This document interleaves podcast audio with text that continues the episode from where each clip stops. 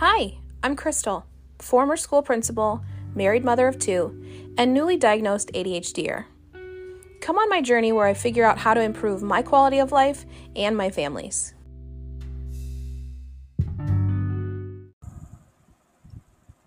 Hello, everyone. Welcome to Momming with ADHD, where we put life tips and tricks to the test against our neurodivergent brains and bring positive light on what it's like to raise children while managing our quality of life ourselves.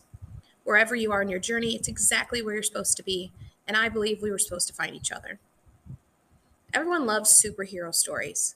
They all have the tools to handle any situation, and they're always the ones to save the day. As moms, we often feel like we're just that superheroes. We fly in with our imaginary capes and bandage up any physical or mental bumps or bruises that occur during the day. But even superheroes have to ask for help. Without this crucial conclusion, we wouldn't even have movies like Avengers or Justice League. Let's face it, we're all superheroes, but we all need a team. So let me ask you this question What do you do when you need help?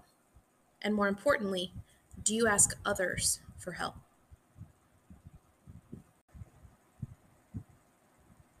Well, if you're a mom, ADHD or not, we aren't the best at asking for help. Why have we been hardwired to take on such grandiose tasks without getting support? I've worked in education for 13 plus years. I've been a teacher, I've been a principal, I've worked with a lot of children, and we always talk about it taking a village to raise a child. Well, I may be the first to say it, but it takes a village to function as an adult with ADHD. You just can't do it alone, at least in my opinion, not successfully. For so long, we've been okay with giving others a peek of our lives, as long as we can still hide or not disclose the realities of our major struggles. Because somewhere in society, someone set up the fact that it's not okay for us to be imperfect. Well, newsflash, I've yet to meet a mom that's perfect. In fact, I've dedicated my whole life to working on imperfections that I have day in and day out. Now, I understand it takes a level of vulnerability to allow other people to see these different incompetencies, and it really is difficult to do. It requires someone to step in and fulfill a need that we wished that we could do for ourselves. I was reading an article in Psych Central on ways to hack the ADHD brain if you listen to my previous podcast, you know that if it's a trick that's going to work for me personally, I have to trick myself into forgetting I even set it up in the first place. Of the many tips that are given in this article, it talks about the importance for asking for help from your inner circle. And I'm going to stretch that even farther by saying how important it is to find your tribe when diagnosed with ADHD. The it takes a village philosophy stands true with any and all parents, but we need it that much more when we are able to perform as an ADHD adult. So, who's in your inner circle?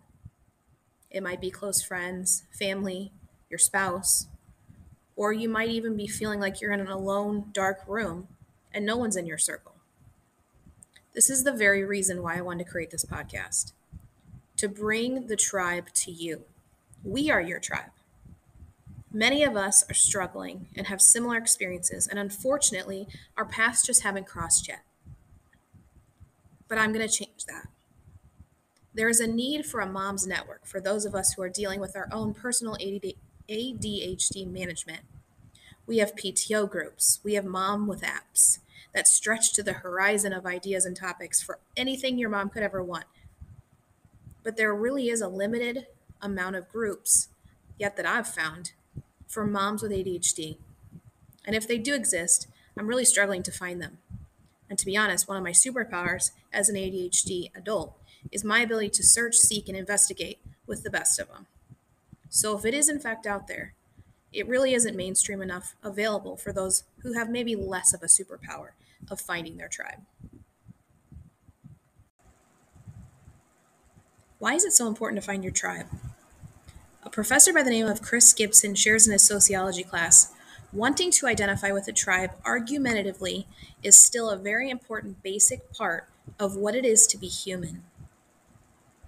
He goes on saying that these groups can provide a sense of purpose, a reason to interact with others, and even it's been proven to help with your overall physical and mental health and well being. So, whether sports, hobbies, cultures, or a medical diagnosis band us together, our tribe is what helps us to give hope, uplifting one another while we're down, and creating a safe space for being 100% who you are. All right, three tips on how to communicate with your tribe what you need.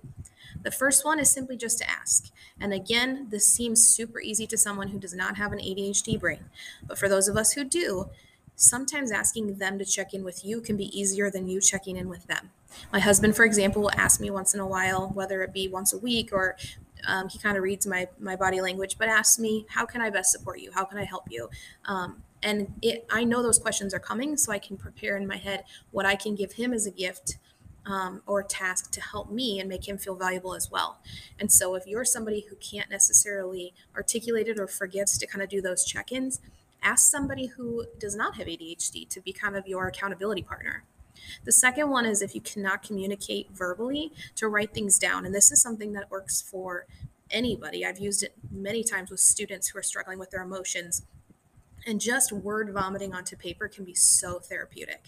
And so, even if you don't know what you're asking for, simply writing down a list of frustrations or what you're feeling or um, how your day has gone you'll be surprised how much that organically rolls into um, what you need, whether it's explicitly there or whether it's implied through some of the things that you're asking for.